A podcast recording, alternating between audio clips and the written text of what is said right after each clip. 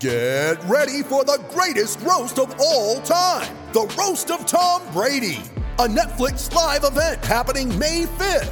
Hosted by Kevin Hart, the seven time world champion gets his cleats held to the fire by famous friends and frenemies on an unforgettable night where everything is fair game. Tune in on May 5th at 5 p.m. Pacific time for the Roast of Tom Brady, live only on Netflix. The following podcast contains explicit language.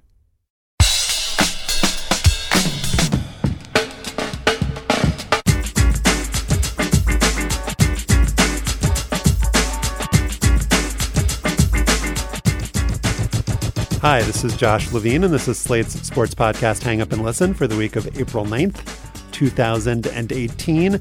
On this week's show, we'll be joined by Slate's Jim Newell to talk about weirdo golf villain Patrick Reed's triumph at the Masters. We'll also be joined by Bruce Arthur of the Toronto Star to discuss the outpourings of grief in Canada after Friday's tragic bus crash in Humboldt, Saskatchewan, that killed 10 junior hockey players and five adults. And the Ringer's Ben Lindbergh will come on the show to chat with us about Shohei Ohtani's remarkable first week and a half in the major leagues and other baseball happenings. Joining me here in Washington, D.C., mere blocks away from two 7 Elevens, it's Stefan Fatsis, author of the 1998 Wall Street Journal article, College Football, Cis Boom Blah, Students Pass on Attending Games to Surf Net, Party, Watch TV, Bigger Crowds at the Circle K. Hello, Stefan. Also, there were bigger crowds at the 7 Eleven. I wanted to get in multiple convenience store brands at the top of the show. I don't want to play favorites. No, not that we're looking for new advertisers or anything. That was a good story. My friend Jon Weinbach double bylined that with me. Good story. Yeah. On Sunday at Augusta National, the birds were chirping, the azaleas were blooming, Jim Nantz was nancing all over the place, and pink shirted anti hero Patrick Reed held off charges from the well liked Rickie Fowler and the also well liked Jordan Spieth to win his first major championship. Slate's Jim Newell was there, and by there, I of course mean on his couch, lest he miss a second of the live stream of Tiger Woods botching three foot putts. Jim, thank you for joining us in the studio today. Happy to be here. Uh, Patrick Reed didn't play great on Sunday, but he'd already built up a huge lead, and his main challenger, Rory McIlroy, totally stank. Uh, so shooting one under on Sunday was good enough for our man, Mr. Reed, to get the green jacket. But as Alan Shipnuck wrote for golf.com, the feeling around the 18th green when he won was subdued to the point of being awkward. This guy is not what you would call liked, much less well liked. As Shane Ryan reported in his book Slaying the Tiger, there are credible accusations that he cheated on the course and stole from his teammates when he played at the University of Georgia. After college, he's generally comported himself as a cocky a hole, which I have no problem with because a golfer who wags his finger when he makes a putt is extremely funny. Yeah. What do you make of this Patrick Reed guy? Well, first of all, you said he didn't play great. I actually take issue with that. I thought he played just he played smartly, which is he did what he needed to do. Which he was, was one under par. He was one under, and you'd see whenever someone got close to him, he would be able to make a birdie to hold them off, which is sort of how. I mean, I don't want to draw the crazy comparison here, but Tiger was able to do that too, make the birdie when necessary. But Jim, I mean, this is a guy who, throughout his career, has taken tremendous pride in just grinding everyone into the dust. You know, you could argue that um, he was playing smart golf. You could also just say he shot one under and was Right. trying to shoot eight under. Right. I mean, you could say that. I mean, as far as the the subdued clapping on the 18th, I mean, I certainly understood that because I was sitting on my couch not clapping for him, as I usually do for most golfers when they're walking up 18. But you know, you saw Jordan Spieth shoot a 64 that should have been a 63. Um, you saw Rickie Fowler, who's never won a major but is one of the most popular guys out there. And so once it became clear that neither of those two was going to be able to get it over the top, then you just have the guy who was the overnight leader coming up to the 18th green. So yeah, it, was sort of anticlimactic. But yeah, also he's not. It's something weird about him where he is the biggest fan favorite in the Ryder Cup and in the President's Cup when you need him in these team competitions, but no one actually wants to see him win on his own. Right. Because he is utterly unlikable based on his his past. Jim doesn't seem to agree with that, but we'll get back We'll to get Jim back in a to second. Jim in a second. We don't care about Jim right now. Um, you mentioned the University of Georgia, Josh. He got kicked off the team after these incidents. I mean, it was for underage drinking. There were two episodes of that, so it wasn't necessarily. And he went to great lengths to defend himself and say, "I didn't get kicked out of Georgia because I cheated or stole from my teammates." Well, look, we've all been kicked out of the University of Georgia for underage drinking. Yeah. That's like not notable. The things that have kind of tarred his reputation are the cheating at golf and the stealing from his teammates. and being an asshole. I mean, he went to Augusta State and led the team to two NCAA championships. I mean, this is a school that nobody has heard of outside of Augusta. Yeah, it's not really a powerhouse. Not a powerhouse. Um, and in, I think it was in Shane, one of Shane Ryan's pieces, he talked to a player on the Augusta State team going into the final match of the NCAAs who told Patrick Reed's opponent, look, we want to win the NCAA championship, but we also want you to kick the shit out of him on the course. Yeah, well, I found it interesting when all this stuff was coming out about uh, Reed a few years ago from Shane and from uh, Stephanie Wei and some other people that there would be a little bit of reporting about Patrick Reed not being liked by his college teammates, and then other college teammates would like reply to them on Twitter like, "Oh, I've got much more." So he really, I mean, he really didn't, you know, seem to to uh, ingratiate himself with his fellow well, and, and, and the thing about that is that he's now 27, so he's four or five years out of college. Um, it doesn't seem like that much has changed in terms of look, he's not cheating and he's not getting arrested for underage drinking because he's not underage anymore. Um, but he, nobody on this tour is standing up and saying, "I am thrilled for Patrick Reed." Well, there are all these quotes from like other golfers on tour that Patrick Reed has described as his friend, and like th- these golfers get asked about him. They're like, "I played a practice round with him once. I mean, I guess I'm not like his enemy, but he is just an incredibly weird dude." And the thing that I come back to is I described Rory McIlroy earlier as well liked. Jim, you wrote a great review of the Tiger Woods book, which describes at length what an asshole Tiger is. And yet, um, Rory, you know, Rory famously broke up uh, his engagement with Caroline Wozniacki like Right. over the phone, which is like pr- pretty dicky move. Like it's hard to get dickier than that.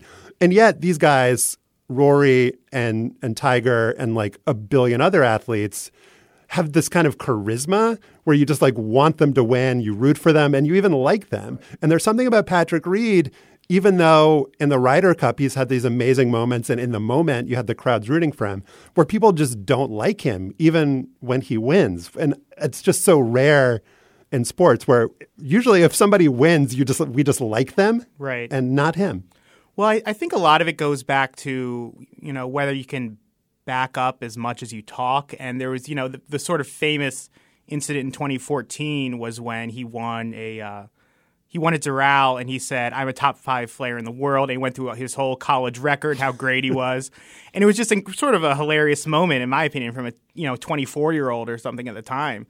And you know he hasn't he's been a very good player, but he hasn't you know he hasn't quite had the accomplishments that a Rory or a uh, Jordan Spieth or a Jason Day or anyone else in that similar cohort has had since then. So it sort of makes him a little bit of a villain, like, oh, he talks more than he can to match up. But I don't know, maybe that's going to change now. I mean, his record in college is unbelievable, and and in the Ryder Cup too. Like, and Rory was trying to like play some like mind games, which hilariously backfired on him by saying, "Oh, all the pressure's on Patrick." Is like, "Oh yeah, Rory like sucked in the in the final round," but this is his like first, you know, Sunday in a major up by three shots, and he won. And he's won every big match in college. He won every big match in these team events. I mean, you're saying that he does he, that he doesn't have the record of a Jordan Spieth or a Rory McIlroy, which is true. But like this guy is like clutch, and he. It's not like he doesn't back it up. Right. He does. He does back it up, and th- I think the, what, the one thing we haven't stipulated is that in order to become an athlete that wins majors, that wins NBA championships, that wins gold medals, you have to be a supremely obsessive asshole. Yeah. You devote your entire life, and, and the stories of Patrick Reed's childhood. Are you going to talk about the shorts? I'm not going to talk about the oh. shorts, though. The shorts is a good. You know the shorts good- thing, you know Jim? Did you read the shorts thing? I did not that, read the that shorts in thing. playing What in youth thing? tournaments, he Oh, wouldn't yeah. Oh, I definitely know that, He yeah. wouldn't wear shorts the way all the other kids are wearing shorts in like 90 degree heat playing golf. Yeah, starting at like 10 years old. And he's 10 years old because that PGA Tour players didn't wear shorts. Yeah, like at 10 years old, this guy is not And he's a wearing cl- he was a shorts. club club thrower and a screamer and a cursor. Um, sometimes, as He's Josh still a can tell us, he's still a cursor. You know, he's just not Which I and, like. and a loner. I mean, not Yeah. developing friendships with any fellow athletes in his sport. Well, he sort of he has this sort of shell around him that makes it hard to really relate to him. I mean, Tiger Woods obviously was a lone wolf too, and sort of had this shell around him, but he was, you know, the most talented player of all time, so he was sort of able to get away with it. It sort of all added up to the legend of him, whereas maybe it doesn't, you know, at least to this point, hasn't worked quite as well for Reed. Yeah, I guess I think that's the explanation. It's that Patrick Reed is great, but he's just like a notch below how great you need to be to get away with how much of an asshole he is. Yeah. Like Tiger Woods probably was not any less of an asshole than Patrick Reed is. He was just Tiger Woods. and Tiger Right. Woods had friends, though. I mean, Notah Begay was apparently legitimately a friend. I mean, there were people on Yeah, the tour that's a good that He had roughly hung three to four with. friends. Right. Yeah, but maybe he, Tiger Woods is less of an asshole than Patrick Reed in some Well, ways. and, and, and without getting too deep into the psychoanalysis of Patrick Reed, there are. We're already there, buddy. clear That's what I showed we up are- for we're there? today. Okay, great. Um, in that case, you know, this there's some really dysfunctional aspects to his life story. I mean, clearly, this is a very insecure person. He has had terrifically strained. I mean, he's he's separated from his parents and his sister. I mean, that to me, and Josh, maybe you can tell us a little bit more about that family dynamic because it is it is sad. Yeah, so he got married really young in 2012. To someone who's like five years or four or five years older. and his parents apparently didn't approve of the marriage. They're estranged. He was living with them, with his parents when he was at Augusta State. Um, and the parents tried to reconcile at the 2014 U.S. Open. Like, he went there in the in the crowd, like his fans, and Patrick Reed's wife got their badges taken away and got them escorted off of the property. And then this weekend, Alan Shipnuck, who we mentioned already, watched Sunday at the Masters with Patrick Reed's parents on Sunday. And it's just like an, a horrible situation where he describes them being proud of their son, but like how sad they are. But then there are also allegations that Reed's father was like abusive to him in terms of being like, you know, like how sports Bad parents sports are. parent. So But then the, the, Right, the- then there's also the part that the in-laws have and and and Patrick Reed's wife have have basically prevented him from reconciling with his family and that they are his entourage now. It's his Yeah, I wife's mean, it- family. It's something that looks, uh, it, it- it sort of makes Patrick Reed look like the villain just because you don't know his side of the story yet because he doesn't want to share it just yet. I mean, you read that story and his family is, is so happy for him winning it. And then it's like, but Patrick Reed, you know, refuses to say to it. And it's not because Alan Shipnuck was unfair. He has asked, you know, re- Patrick Reed repeatedly for his side of the story, but Reed doesn't want to get into it. But I imagine now that he is, you know, a Masters winner, which takes him to a much new, much higher level of fame, that I- maybe more on this is going to come out. Yeah, and Shane Ryan's book came out a few years ago, and Shane sat down with Patrick Reed and his wife for an interview. And I think to his credit, Shane said in the book, Patrick Reed lied to me about this. He lied about this. And he lied wife. about this. And And, he explicitly called it lying, which journalists often don't do. But it does seem like there was intent to deceive um, with with Reed about what had happened to him in college and stuff. So we'll see if he wants to come clean. But this is obviously not a surprise, but it's just so striking every year, just on the CBS broadcast, Jim, just how sanitized Are we pivoting? a version of the event they present. And obviously, nothing, zero that we have discussed today was mentioned by Jim Nantz or Nick Faldo or any of those people. Oh yeah, of course not. I, I don't. They I did don't. talk about how Patrick Reed likes Im- Imagine Dragons, though. they did talk about that, but I mean, they didn't even acknowledge that. You know, nobody wanted Patrick Reed to win. like they can't. They could have played it as an underdog story. a guy who is sort of an outcast on the tour rises up and wins the Masters. They didn't even do the euphemistic troubled past thing, I don't think, Right. unless I missed that. Uh, yeah. I felt I I think there was some you know very vague reference like he rubbed some people the wrong way along the line, like you rubbed them the wrong way, meaning stole their money.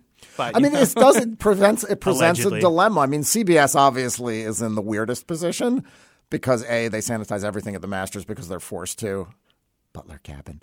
Um, but B, it's like, how do you write about this guy? How do you mention this stuff? And the you saw it in the coverage of the tournament itself. Writers and players really straining to get across the notion that the winner of the Masters, whom we are supposed to revere and put on this pedestal after this great achievement in this sport, is a jerk. So Did you see instead, the you, Dave, get. Did you, see know, the Dave Kindred piece? No. He like he writes on Saturday, man, wouldn't it be great if anyone but Patrick Reed wins the tournament? Then he writes on Sunday, well, here we are. Dave Kindred, our Yeah, friend. yeah. Excellent, Dave. Um, you know, so instead we get, you know, golf winners are supposed to show humility, not hubris. Um, and players say things like, well, I love beating him because he's such a competitor. It's like, well, just come out and say it. I mean, I want to root for the guy just for the reason that I said before, like the finger wagging and like Mm-hmm. just like the the dumb like pump up stuff that he does on the course. I think is really great and entertaining. I mean, I, I think you know, I, I don't think he's as much of an asshole just as a heel who's sort of fun to root against. You know, I mean, I, I do think it's mostly Like the way he conducts himself on the course is mostly harmless. You know, it's something where he's just trying to get himself pumped up.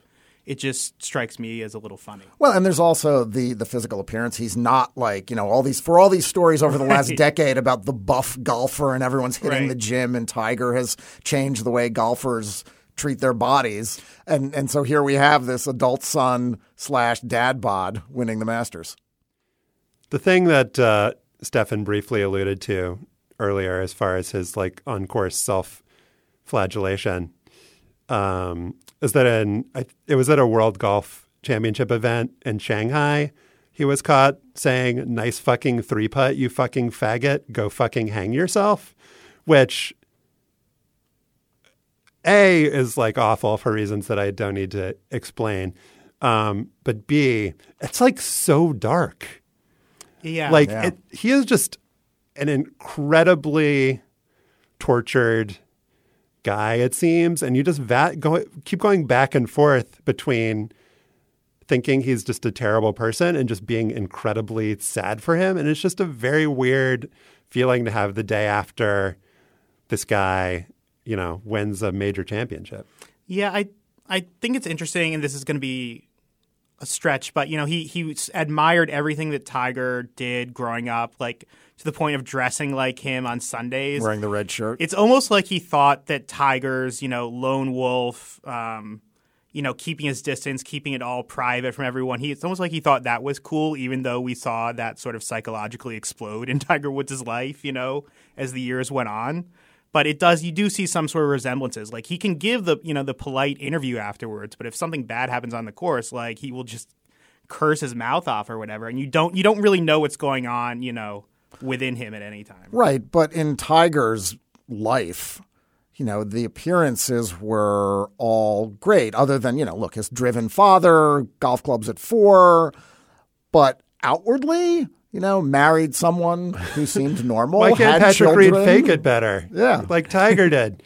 My last thought on uh, on Mr. Reed is that in every story like this of you know a, a kid who's like great at sports but really bratty and throws clubs and just is too competitive and angry, there's always the kind of moment of comeuppance or an inflection point where they realize that their behavior is holding him back. But that just never happened for him because he always, I don't know if there's correlation or causation, but it's never held him back from success or from winning. Um, and so there hasn't really been a reason for him to change from a golf or competitive standpoint. And it doesn't seem like he feels like there's a reason for him to change from an interpersonal standpoint. Right. Well, I mean, there's time yet. You know, He's, He's only what- 27. he's only 27, so who knows? Maybe that comeuppance that, that the narrative requires will come along sooner or later.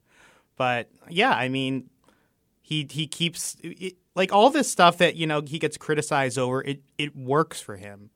So it's sort of you know in a way silly that we all talk about how oh he doesn't have any friends. Well, maybe he doesn't want any friends. He maybe he would just rather mm-hmm. win tournaments and live in his mansion with his wife and his beloved in laws. Well, Jim Newell writes about golf for Slate, has so many friends that he couldn't possibly relate to Patrick Reed, despite the fact that he spent all weekend by himself watching golf. But that's that's what you wanted to do. That is exactly what I wanted to do. Um, I'm glad you're happy, Jim. Thanks as always for coming on the show. Yep. Thank you. Before Bruce Arthur joins us to discuss the Humboldt bus crash, wanted to let you know that Bruce will be sticking around to talk about a couple of other hockey things as the playoffs are set to begin. Uh, the first thing, the scourge of goalie interference, which led one fan to mail a fish to the league office. Catfish. Uh, the second, the retirement of Vancouver's Sedin twins. Some of the best twins on the ice are off. If you want to hear that conversation, you can join Slate Plus for just $35 a year. You can sign up at slate.com slash hangup plus. Apple Card is the perfect cashback rewards credit card. You earn up to 3% daily cash on every purchase every day. That's 3% on your favorite products at Apple, 2% on all other Apple Card with Apple Pay purchases, and 1% on anything you buy with your titanium Apple Card or virtual card number. Visit apple.co slash card calculator to see how much you can earn. Apple Card issued by Goldman Sachs Bank USA, Salt Lake City branch, subject to credit approval. Terms apply.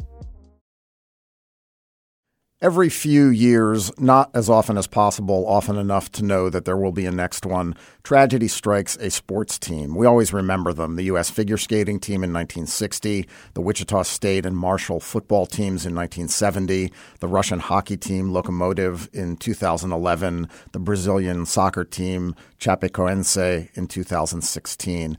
There was another one in Canada over the weekend. 15 people, including 10 players on the Humboldt Broncos junior hockey team in the province of Saskatchewan, dead in a collision between the team bus en route to a playoff game and a tractor trailer.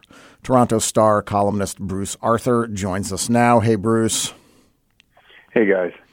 Prime Minister Justin Trudeau attended a vigil on Sunday night in the small town of Humboldt. There have been moments of silence at NHL games. A GoFundMe campaign for the victims' families has raised more than four and a half million Canadian. It's not overstating it to say that there's been a national outpouring of grief here. Yeah, and, and, and there are reasons for that beyond the, the obvious tragedy. I mean, bus crashes happen everywhere. They happen in this country a lot. There's a lot of winter driving. Um, this one, though, like when one of these things happens in Canada, and this is this is probably analogous to other places, but Canada, everybody knows what it feels like. Because if you've ever played sports in this country at any kind of high level, uh, if you've ever been part of a school band that travels, or a theater group, or or anything like people in this country, it's a big country with not that many people. And there are urban centers and there are a lot of small towns. And so the way to get places for a lot of people is to drive. Everybody in uh, most kind of high level sports knows what it's like to be on the bus. And this is the worst uh, sports crash, I believe, in Canadian history. 15 dead. Um, and it's, I don't even know what you say. No one really knows what to say other than the fact that that people are going to pull together and, and people will try to recover from this. But it's horrific loss, and it's horrific loss in a part of the country where these kind of teams uh, mean an awful lot to people and to communities.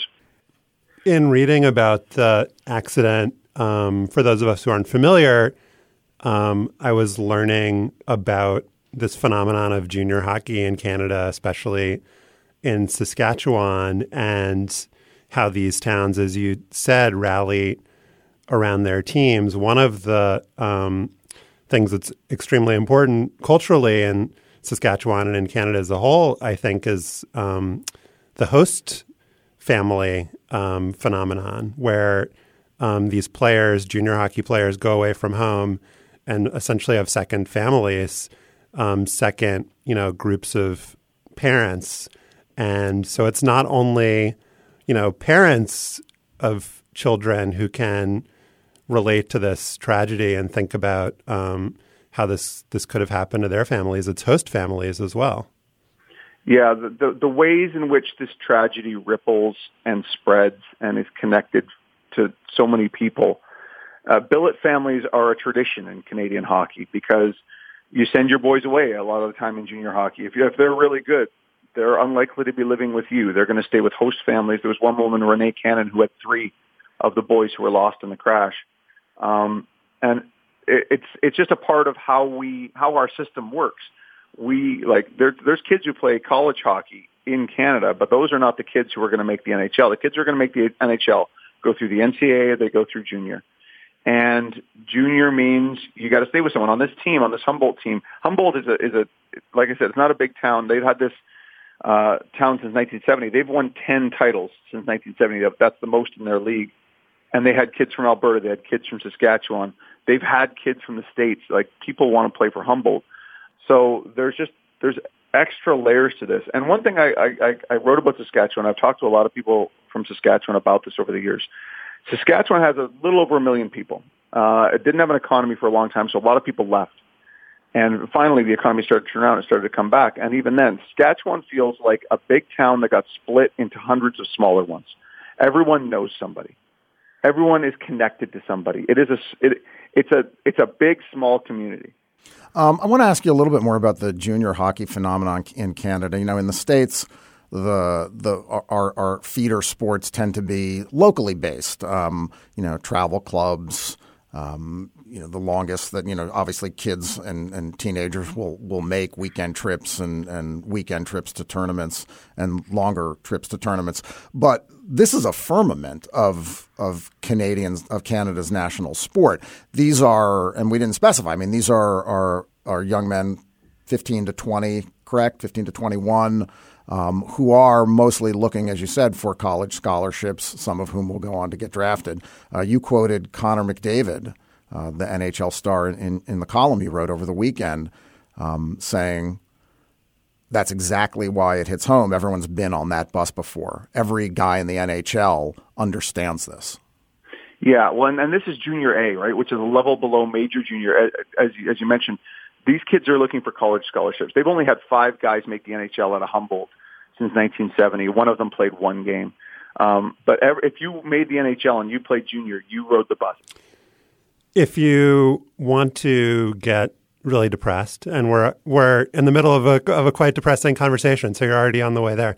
Um, there's a Wikipedia page of list of accidents involving sports teams. Stefan listed some of them in the introduction. Um, I just happened to look at this page yesterday and was looking at the newspaper coverage of the first accident that's on this list, which is a 1903 train crash involving members of the Purdue University football team. This is known as the Purdue Wreck. And you can see kind of how these tragedies turn into lore. Years ago, this is like a enormously important and memorialized thing at Purdue, this thing that happened 115 years ago, 14 members of the team killed. And when you look back at the newspaper coverage, it like hits all of the same beats that we're hitting today. And I think the phenomenon of not really knowing what to say and how to encompass a tragedy at, at this scale, we can relate to people a century ago. But there was just a story that came out um, before we started recording today about a case of mistaken identity where one of the players in the Humboldt crash was misidentified. And so a parent was told, um, the body of Parker Tobin was mistaken for that of Xavier LaBelle. So just imagine what these parents on both sides are going through. But that actually happened in the Purdue crash in 1903 when I was looking back at this old coverage. Um, there were cases where parents were told that their you know children had died, but they were actually just in the hospital and unidentified. And so I, you know, you do feel the kind of connection through time uh, of these events happening, and it is just striking that the same things just keep happening. Well, over and, and, and the connection also is that these tragedies are so poignant because athletes are young, athletes are healthy, athletes are talented, and people connect to them in sometimes totally normal and sometimes totally irrational ways. We don't like young people dying. We don't like um, gifted kids who bring us joy playing games to see this happen. I mean, it, it's so well, this anomalous. Is an, this is an obvious point, Bruce, but in all of these accidents, almost, I'm, maybe there's an exception. They're like go, they're literally going to a game. They're you know going to um, do the thing that they love to do, and that people love to watch them do. Yeah. Yeah, well, and, and in this case, they're going to a playoff game. There were people behind them from the town going up the same road because that's the road you take. Um, you're right about about young men and, and the mythologizing uh, that happens there because and in these, these small towns, these, this is the NHL team for a lot of these kids. It's the NHL team for that town, especially on the prairies. Um, that's that's just what they are. I talked to Sheldon Kennedy, who was in the Swift Current Broncos crash in 1986, and what he remembers about the crash is the chaos afterwards. Who made it? Who didn't? Whose son isn't going to come home? Whose husband isn't going to come home? You don't have the answers right away. And and in Swift Current, like that crash happened, geez, 30 years ago. The MVP trophy in that league is still called the Four Broncos Trophy. The teams in that league still wear a patch memorializing that team. Uh, it took a long time for the for the memorial to be put up because there was red tape and there was a fight over what they were going to do, and eventually someone just did it. These things never go away, and maybe it's it speaks to how rare they are. Um, because there there aren't so many that you can't remember. But in those communities, especially, you never forget. Especially in a small town in the winter, like it, what do you do? Where do you go? Where do you go out? And what happens in a lot of Canadian towns is you go to the rink, and whatever level of hockey it is, it's a social gathering place in the same way that a church is, or even a community hall. It's it's it's it's a center of the town. The way Sheldon Kennedy put it, these are the heartbeats of these towns. And when so much of it is destroyed out of the blue, out of nowhere, on a sunny day, on a flat road, this will never go away. This will be remembered in Saskatchewan forever. Bruce Arthur is a columnist for the Toronto Star. Bruce, thank you for joining us to talk about this. Thank you, guys.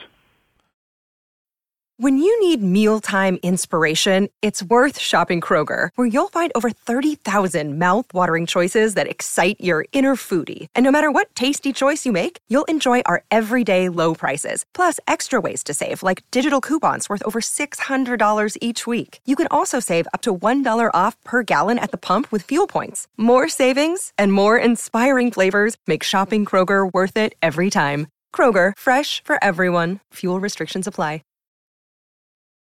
On Tuesday, in his first home game as a major leaguer, the Los Angeles Angels' Shohei Ohtani went three for four with a home run as the team's designated hitter.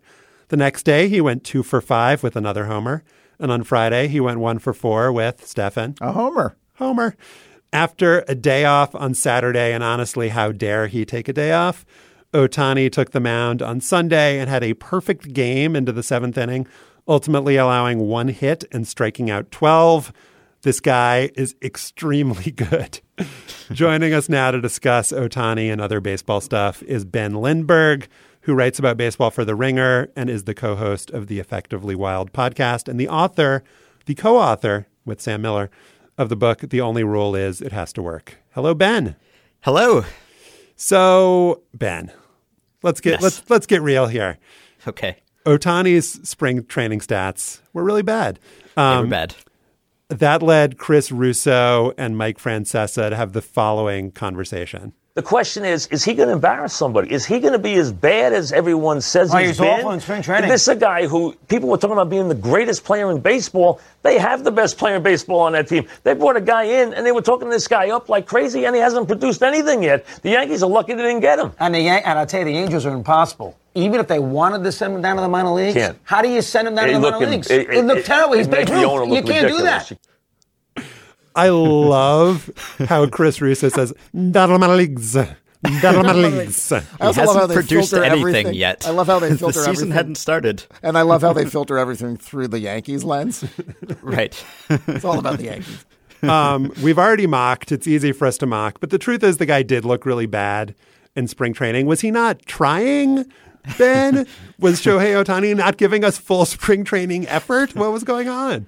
Well, of course, he was training in two ways, right? And he was also coming to a new continent with the language barrier and new league and new opponents and new teammates. Everything was new. It was a greater challenge for him than for anyone else. And in certain ways, he was impressive. Like, certainly the stuff was impressive. And even if you look at strikeouts and walks and just the swings and misses he was getting, that was impressive too. So I don't think there was that much worry reason to worry. There were certainly anonymous scouts who were sniping about how he wasn't going to hit and he looked like a high school hitter and he'd have to go down to the minors for a full season. But turns out a couple weeks of spring training action is not totally predictive of how a player will perform in the regular season. That's been the most surprising thing. I mean, the extent to how good he is as a pitcher is obviously surprising. You don't expect a guy to throw almost a perfect game in his second major league start. But the hitting, like I was convinced by the Jeff Passan piece where he talked to like seven different scouts, all of whom said he sucked as a hitter. Um, do you have any thoughts on the hitting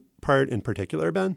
Yeah, I mean, I think there's still more uncertainty surrounding that side of his game than the pitching side. But what we've seen so far, I mean, I'm just bathing in the glow of this week, which is not something I normally say about early April baseball. But I think within this week, which obviously is a small sample, he has demonstrated skills that should continue to help him throughout this whole season. And those are obvious on the mound where he's throwing 100 miles per hour and he has this nasty splitter and he's getting swings and misses. But even at the plate, he's hitting balls really hard, like harder than some hitters ever hit the ball. So the power is real. I think we could still speculate about whether he will strike out a lot. He hasn't really yet, but maybe over the course of a season, he'll chase pitches too much. I mean, uh, there's there's just more uncertainty about that, but we know that the actual core skills and his ability to drive the ball are there. And with the Angels constructed the way they are, that's going to be the question that's going to be really fascinating throughout the season is do they push him? Do they stick to this restraint that they've shown so far of starting him once a week as a pitcher and then two or three times a week as a DH? Are they going to be tempted to use him more as a hitter, given that the alternative is Albert Pujols or Chris Young? And are they going to be tempted even to DH him on the days that he pitches? That's going to be one of the most compelling storylines of the season. At one point, he had retired 27 consecutive batters over the two starts, which is pretty wonderful. Um, Yep. The other wonderful thing is that I came into this being really skeptical that the Angels would allow the experiment to proceed in the way that I think we all hoped it would proceed. And it's kind of proceeding the way you'd want it to. You want to see him bat three or four times a week, and you want to see him pitch at least once a week. I think the the the the question I have, Ben, is not only whether the team will allow that pace to continue, but whether the realities of Major League Baseball versus playing in the in the Japan League will catch up with Ohtani and the team at some point and force some sort of rollback. Do you think that will be dependent on what? The numbers, his production, the, the the sort of the lizard brain of baseball taking over at some point and saying we have to protect and we have to go back and we have to have this guy specialize in one thing or another? Hopefully, we're past the lizard brain point. That was a worry, I think, going into the season and even before he signed. Would anyone even give him this chance? And if he struggled at all, would that be used as a reason to just cut him back to being a one way player? And I, I think we've passed that point. That doesn't mean that some terrible slump couldn't bust him back to being only a pitcher, but I hope that we've passed that point now. Obviously, there's no precedent for this, which is what makes it so special and so compelling. So we can't really point to previous players and say, here's the risk, here's where they break down, here's where it goes wrong. I think it's just entirely going to depend on whether he's able to stay healthy, whether it looks like there's any sign of fatigue, whether he loses velocity, anything like that, where he's not hitting the ball as hard, whether he has nagging injuries. Those kind of things could get in the way, but you know, they are being responsible with him and they've talked to his trainers and managers in Japan to see how he was handled there. And obviously, he's done this before and he has the experience of doing this before, which is one of the reasons why I wasn't as worried about him as I would have been based on the spring training performance is that he's already demonstrated that he can do this over full seasons at a level that is higher than any domestic minor league level. And Japanese baseball is like quadruple A. It's it's between triple A and the majors, and he was both the best hitter and the best pitcher in that league at extremely young ages. So that wasn't a fluke. Ben, you mentioned that there's really no precedent for what Shohei Ohtani is doing, but the precedent everyone always mentions is Babe Ruth. And if you go back and look at Babe Ruth's stats from his time on the Boston Red Sox, where he both pitched and hit, you see a clear distinction. In 1916 and 1917, he was predominantly a pitcher 40 starts, 38 starts, won 23 and 24 games. Uh, he only batted in 67 games in 1916 and 52 games in 1917. And then in 1918, the last time the Red Sox won the World Series until recently, he became a hitter. Only 19 starts in 1918, 15 starts in 1919, but almost 400 plate appearances in 18 and more than 500 in 1919. So I guess the the thing to look for is whether Ohtani has more of a 50 50 split and doesn't trend one way or the other batting. Versus. It may be pitching. like in the last week, he was worth exactly one win above replacement level, which is a, a, very prosaic way to express what he did. It was more fun to watch than to look at the stats, but he was worth exactly half a win as a pitcher and half a win as a hitter.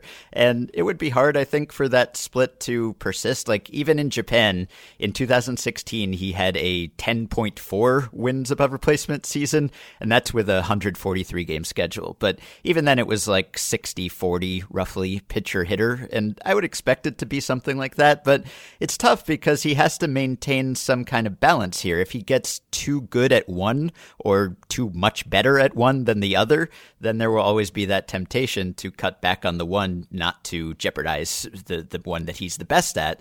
I think the good thing is that the Angels really need every win here. They're in a wild card race. Their playoff odds, as we speak, are right around 40%, even with their 7 and 3 start. So they need every extra run, and the alternatives at DH are not appealing. So I think they will continue to use him as long as he's competent in that role. And it's just really been fun to watch. I mean, he's appointment viewing at this point in a way that I can't really remember a baseball player being. We've certainly seen better baseball players and some of the best of all time in the last couple decades, but I don't know that I've ever seen one who makes me want to watch every pitch and every plate appearance the way that I do with Ohtani. And it's great to have that hype be completely validated so soon into the season. It has been an exciting season for non Ohtani reasons. Bryce Harper off to a fantastic start, um, making himself some money. Good for him.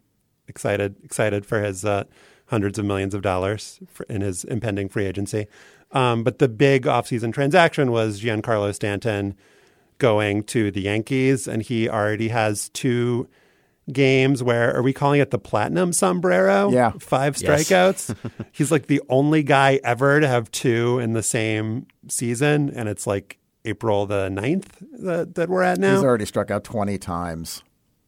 That's a lot of strikeouts. Um, I think the only thing that we can say about him, given uh, that we are in the very early stages of the season, is that um, he strikes out a lot and he is going to strike out a lot. He's obviously going to play better than this and turn it around. Um, but is there anything that you've seen so far with Stanton um, Banner? Is the only thing really to say that he just had a really bad couple weeks? Yeah, I think that's basically what it boils down to. There are small samples you can overreact to or, or react to appropriately, and there are small samples you can dismiss. And with Ohtani, we can look at how hard he hits the ball, how hard he throws the ball, and say, yeah, he's legitimately great, even if he's not this great all season with Stanton, I just don't think there's anything all that worrisome. It's funny because on opening day, he hit two homers, and we all heard that, oh, the pressure is off, and now he doesn't have to live up to expectations, and no one is going to question whether he can play in pinstripes. And I guess technically he wasn't in pinstripes at the time because the Yankees were on the road. So, of course, once they came home, he's been booed. But overall, if you look at his line for the season, it's a weird one. He's batting like 167 with a 429 slugging percentage. But if you look at it as a whole, he's basically been a league average hitter this year. He has three homers and two doubles, even though he doesn't have many other hits and he does have a lot of strikeouts. And it's just nothing to worry about. I think the fact that the Yankees are struggling somewhat in other areas has increased the attention on Stanton. They've had a, a bunch of losses where they were winning and then ended up losing. The bullpen, which is supposed to be great, is not pitching great right now. They've had injury issues. And so, of course, Stanton, as the reigning NL MVP and the highest paid player, he's going to get a lot of that abuse. But I just don't see it as any more than a blip that we wouldn't even really notice if it were 10 days that came in the middle of the season as opposed to the start of the season. Boo. it's also when Yankee fans boo their new star. It's like a cliche at this point. Sure. They don't really yeah. mean it. And everyone's striking out. We've set a new strikeout record for like 10 years in a row, something like that. And it's higher now than it's ever been before. So the platinum sombrero, whatever we're calling it, is becoming more common across the league. Item number three on our what can we determine from this small, extremely bizarre sample of events is like Gabe Kapler making mistakes as a manager that I didn't even know a manager could make. He's like breaking new ground here. So here is the the bullet pointed list. I think this is via David uh, Schoenfield of ESPN of things that Gabe Kapler, the new supposedly smart and analytically inclined Phillies manager, has done this year. In the first game of the year, he took out uh, his starter Aaron Nola after 68 pitches while he was throwing a shutout, and the Phillies went on to blow a five nothing lead. Um, he's, I think, by like signaling incorrectly, managed to bring in a relief pitcher who hadn't actually warmed up. Yes. Um, he brought in, he signaled for one of his outfielders to move in and play more shallow, and then immediately had the Mets' Amed Rosario hit the ball over the guy's head for the game winning hit. Um, a, an anonymous Philly was quoted as saying, We'll be okay. We just need the manager to get out of the way. What do you make of his performance over the first week and a half of the season? Yeah, he's getting booed during routine pitching changes now, even the ones that aren't strange where the reliever is already warmed up. So it's gotten out of hand on Effectively Wild. We've been doing a, a, regular segment, the Gabe Kapler Criticism Watch, where we just talk about the latest Breathless column about what Kapler did in, in the recent loss. And I think it's a mix of actual growing pains and strange messaging and mistakes and then someone who just manages a little differently and speaks a little differently than the typical manager. I think go back a few years and you were hearing the same sort of anonymous comments and some on the record comments about the way the Astros were doing things and they're treating players like robots. And then, of course, they get good and they win the World Series and no one criticizes the Astros anymore. So, sure, bringing in a reliever who is not warmed up, that's a bad look. That's not something that major league managers do. And coming as it did at the very start start of his tenure. I think that focused attention on him even more. But things like the shift not working out every time, I mean, that's been a staple of baseball for years now. You happen to move a guy over and the ball is hit in a place where it's not usually hit and it costs you that time that happens to everyone, and you can fixate on the times when that happens, or you can concentrate on the times when it works, which in theory at least are more numerous. So I think it's partly that he's just an intense guy. He's clearly managing the heck out of this team, whether you say it's over managing or not. He's making a lot of bullpen moves, and so he's going to get criticized for that. He just doesn't speak like the typical manager. He speaks more like a GM or like a business consultant or something. And I think it's taking players and fans and media members time to adjust to that. So I think the real problem is the clubhouse, not so much the columns or the boos. If the clubhouse is banded against him and, and that anonymous comment is representative of other players, that could potentially be a problem. Otherwise, I would expect that things will settle down and he will actually make it through his inaugural season. You mentioned the shift, Ben, and I think we should close with some other things that have been fun to watch at the start of this baseball season and have made us text each other with you should turn on a baseball game and things like that. Uh, the Minnesota Twins got very mad because the Baltimore Orioles apparently broke an unwritten rule. Josh wrote about this for Slate last week. Chance Sisco of the Orioles bunted for a single in the ninth inning of a game that the Twins were winning seven to nothing. Tremendous disrespect, not only toward the Twins, but toward the game. They were not playing Yes. the game the right way.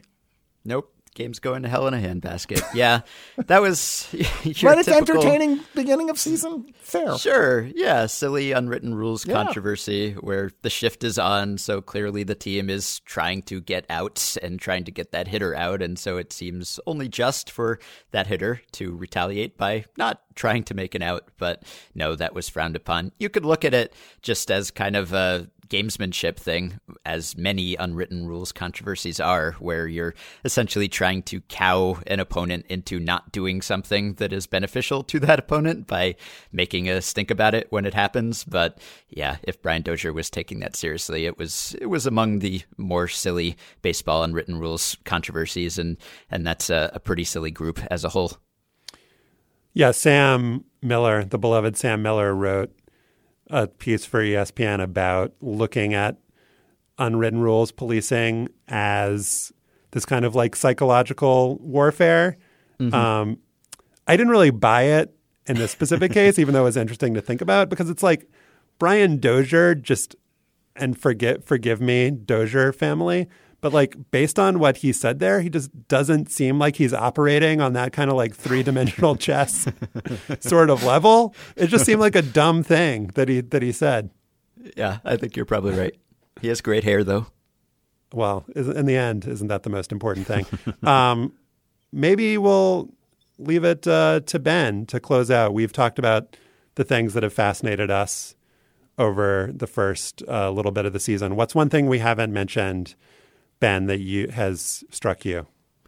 Well, I guess we've talked about shifts. We haven't talked about some of the even more unorthodox defensive alignments we've seen. The Astros pushing the envelope with a four man outfield, which is not violating any unwritten rules as far as I'm aware. That's is one of these tactics that resurfaces in baseball every decade or so, and everyone hails it as innovative and visionary, but you can actually go back to the 50s and find people who did it then, and then one manager cycles out of the game and everyone forgets about it. But we are seeing teams push the envelope even more with that sort of thing as just the the data really takes over more and more and players themselves are using the data much more than they used to which i think is one of the more fascinating trends in all baseball is just players kind of reclaiming stats and data and turning themselves into different players than they were before. I think the the inefficiency in baseball has sort of shifted from finding undervalued players who are already good but teams don't recognize it to building better players, basically to finding players who just haven't been that good and reinventing them by changing their swing or changing their pitch mix or giving them a new pitch. That has been kind of the the new trend, the hot new sabermetric strategy that all of the teams are trying to pursue. That's really interesting, and I feel like I want to just immediately have another segment about that. But maybe we should segment? do that. Maybe we should do Slate that another Plus. time. Josh is so excited about baseball that he wants to do back to back baseball segments. Let's play two. Um, let's do that another time, Ben. Uh, ben right. Lindbergh writes about baseball for The Ringer. He is the co host of Effectively Wild, the podcast, and he co wrote the book, The Only Rule Is It Has to Work. Thank you. My pleasure. Lucky Land Casino asking people what's the weirdest place you've gotten lucky? Lucky? In line at the deli, I guess? Aha, in my dentist's office. More than once, actually. Do I have to say? Yes, you do. In the car before my kids' PTA meeting. Really? Yes. Excuse me, what's the weirdest place you've gotten lucky? I never win and tell. Well, there you have it. You can get lucky anywhere playing at LuckyLandSlots.com. Play for free right now. Are you feeling lucky? No purchase necessary. Void where prohibited by law. 18 plus. Terms and conditions apply. See website for details. Now it is time for After Balls. When we were talking to Bruce Arthur about the Humboldt uh, bus crash, I mentioned the Purdue wreck from 1903. 17 people killed, among them 14 Purdue University football players. Um, and there was a case um, in the Purdue wreck where someone was presumed dead. A football player named Harry G. Leslie was erroneously reported as um, one of the people who had died in that crash, went on to survive, and became the governor of the state of Indiana. Harry G. Leslie. Stefan, What is your Harry G. Leslie? Well, after our conversation with Dave Kindred a few weeks ago, we received an email from a listener named Jane. She liked the interview, but she had a beef. She's sick of school sports teams affixing the word lady in front of the nickname for girls or women's teams. In this case, it was the Lady Potters of Morton High School in Illinois. I'm sick of this too, and I meant to bring it up with Kindred, but I forgot. Jane, though, did a nice job in her email summarizing why these lady nicknames are dumb. One, the boys or men's teams at these schools aren't the gentlemen whatevers. Using a qualifier for the girls or women's teams reinforces their status as other. Two, lady is retrograde. Sure, dictionary definitions offer it as a synonym for woman, but the primary senses, the ones that show up before a woman, are things like a woman of good family or of superior social position, a woman who is refined, polite, and well spoken, a woman whose conduct conforms to a certain standard of propriety or correct behavior, a well bred woman. None of those qualities have anything to do with athletes. Lady is patriarchal, it's demeaning, it's diminutive. It is a dumb, dumb word to apply to girls and women who play sports, but as the events of the last couple of years have demonstrated, we still live in a patriarchal, demeaning, and dumb world. As with Native American nicknames, slow progress is being made. Since the 1990s, a bunch of colleges and universities have dropped Lady from the name for its women's teams, so no more Lady Ravens, Lady Razorbacks, Lady Cats with a K at Kentucky, Lady Bulldogs, Lady Saints because we all know that Christianity distinguishes saints by gender. Lady Titans, Lady Patriots, again, gender critical when you're a patriot. Lady Miners, Lady Blues, Lady Frogs. But According to a story in the Tennessean newspaper in 2015, 95 NCAA institutions are still ladying it up. Campbell University's women's basketball team is the Lady Camels. All the other teams are the Fighting Camels. No fighting, ladies. Cal State Northridge, the Lady Matadors. Delta State, the Lady Statesmen, which I'm puzzled by because stateswomen seems pretty obvious. Not that hard. No, it should be Lady States Ladies. The Emporia State, Lady Hornets. The Liberty, Lady Flames, because you really need to specify the gender of a flame. Josh, your beloved LSU calls its women's teams that have no male analog tigers, but those that have a male analog, lady tigers. Old Dominion does this too. Are you going to jump in and defend LSU here? No, I was just going to say that like one of the purposes of this is obviously to distinguish them Yes. in like news coverage. I'm getting there, yeah. Old Dominion does this too. It uses lady monarchs for field hockey and lacrosse, which is pretty stupid because a monarch is already fucking gender neutral. A monarch is a king or a queen. Montana's women's mm. basketball team is the Lady Grizz. Penn State still calls its women's basketball team the Lady Lions. Why not go all the way, Penn State? I say Lionesses.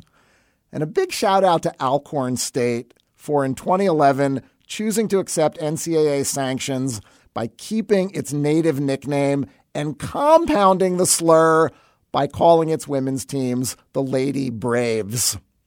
Double shot of assholery. Also bad, Josh, the Central Arkansas Sugar Bears and the Kentucky State Thoroughbreds. The men's teams are the Thoroughbreds. Is thoroughbred a real word? No.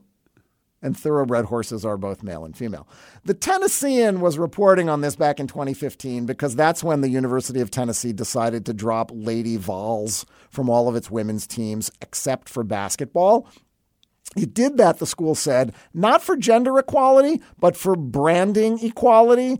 The basketball team was its own brand, sort of what you were mentioning. We want to distinguish the brands. But people actually protested 40,000 signatures on a petition, fans chanting Lady Vols at softball games, and a new chancellor and athletic director who caved, blabbing about tradition and legacy and other nonsense. As for the Potters, they are named for the town's history of pottery making. Morton Pottery is apparently a thing. Dave Kindred, I asked him over the weekend about Lady Potters. He said he uses the lady only on first reference and then drops it as my form of silent protest. Come on, Dave, go whole hog. No more lady, even on first reference. Morton High, get rid of the lady.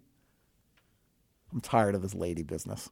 And also, Josh, the easiest way to distinguish them in media coverage is to say the men's basketball team and the women's basketball team. Pretty simple solution. Fair. Josh, what's your Harry G. Leslie?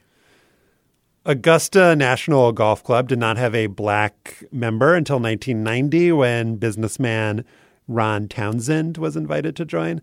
Many decades before that, the club's membership included Georgia's segregationist governor Lester Maddox, as well as Freeman Gosden, who played Amos on the minstrelly Amos and Andy radio show.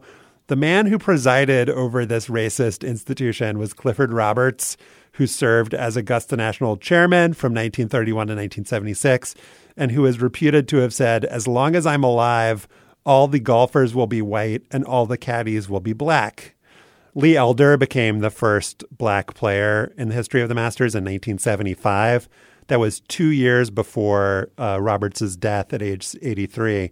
He actually killed himself, self inflicted gunshot wound on the Augusta National course. Um, the caddies rule, though, was still in place until six years after Roberts' death, until 1983 with players required to use Augusta National's caddies, all of whom were black, uh, rather than using the caddies that they um, had with them at other tour events. In addition to the caddies, all of the staff at Augusta National was black, and that staff was led by a man named Bowman Milligan, the club steward. He was the first person Clifford Roberts ever hired. That was back in the 1930s. According to Alan Shipnuck's book, The Battle for Augusta National, Milligan would awaken the chairman every morning, tuck him in at night, and attend to him in the hours in between. Dan Jenkins, writing in Sports Illustrated in 1968, wrote this about Milligan. Uh, Milligan died, by the way, in the 1980s. Uh, Bowman is a big fellow with a smudge of gray at his temples and a baritonish voice who has probably heard his name called out more than anyone in the history of Augusta National, but unrattled and dutiful. He maintains the carriage and the plum of one who has spent a lifetime catering to millionaires. Primarily, Bowman is in charge of hiring and overseeing the Negro employees at the club, the waiters, bartenders, chauffeurs, maids, and others. But if during Masters Week Claude Harmon cannot get a glass of iced tea fast enough, or if Ben Hogan does not like the look of the lettuce on his sandwich, a holler of Bowman is heard. And somehow Bowman is always nearby. I work from cant to cant, he says of Masters Week. I try to rise to the occasion. My main job is remembering, trying to remember everything there is to be done. The most remarkable story I found about Milligan, and one of the most revelatory about Augusta, took place early in his tenure. So this is around the 1930s, 1940s. Milligan's job, or one of his jobs, was to arrange entertainment for the members uh, when they would come for this jamboree at Augusta National. And one of the entertainments that he would arrange is at a hotel called the Bon Air Vanderbilt. He would arrange a battle royal. And this was described by Furman Bisher in a column for the Atlanta Journal Constitution in 2000.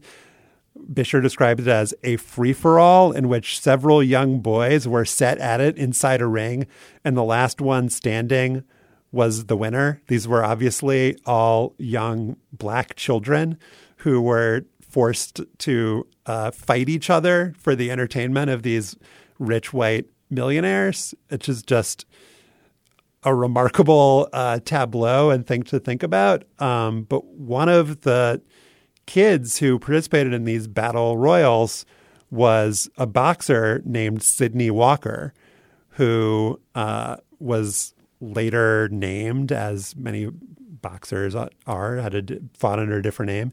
The name Beau Jack um, became the world lightweight champion, became one of the most popular uh, and well known boxers in the world during World War II, was a headliner at Madison Square Garden 21 times. Um, uh, and the way that Beau Jack became a world boxing champion was he, he was backed by members of Augusta National. Beau Jack, in addition to fighting at this hotel for the pleasure of these members was a shoe shiner at Augusta National. And among the backers uh, of Beau Jack and the ones that got him his start in his career by paying for him financially were Bobby Jones, the legendary amateur golfer, Bud Maytag of the Maytag washing machine uh, family, uh, Grantland Rice, the sports writer, and Clifford Roberts, naturally, the uh, chairman of Augusta National. Did backing then mean taking a percentage of his earnings as Hell well? yes. Yeah. Naturally. Probably worth pointing out. So I found this Grantland Rice column from 1944 in which he does not mention having backed Beau Jack. What about ethics in boxing journalism, Stefan? Um, there is this final paragraph in which he credits Bowman Milligan, who not only like discovered Beau Jack, but like was his manager, like brought him to New York. Is He- it, is it written in, in, in verse? it is not written in verse, um, but he credits Bowman Milligan essentially in a like racist way with being the brains of the operation. He writes, I must give Bowman Milligan a quiet, honest, smart, able colored man most of the credit.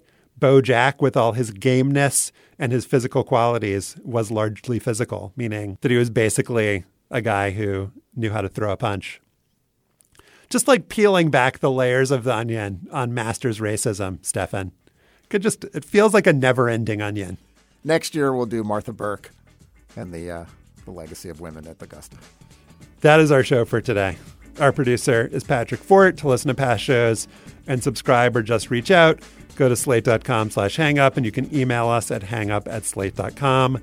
For Stefan Fatsis, I'm Josh Levin. Remember Zelmo Beaty, and thanks for listening.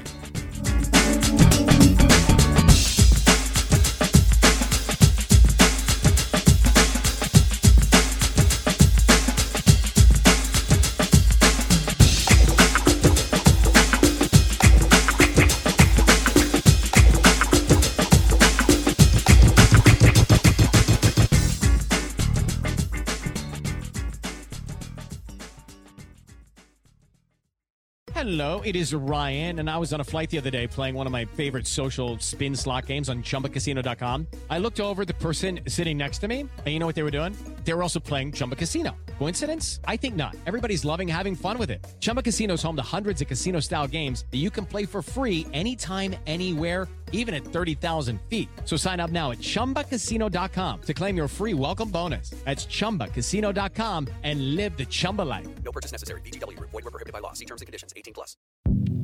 Hi, this is Dahlia Lithwick, host of Slate's legal podcast, Amicus. If you're listening to this show, you might be interested in Amicus's live show that we're hosting in Washington, D.C.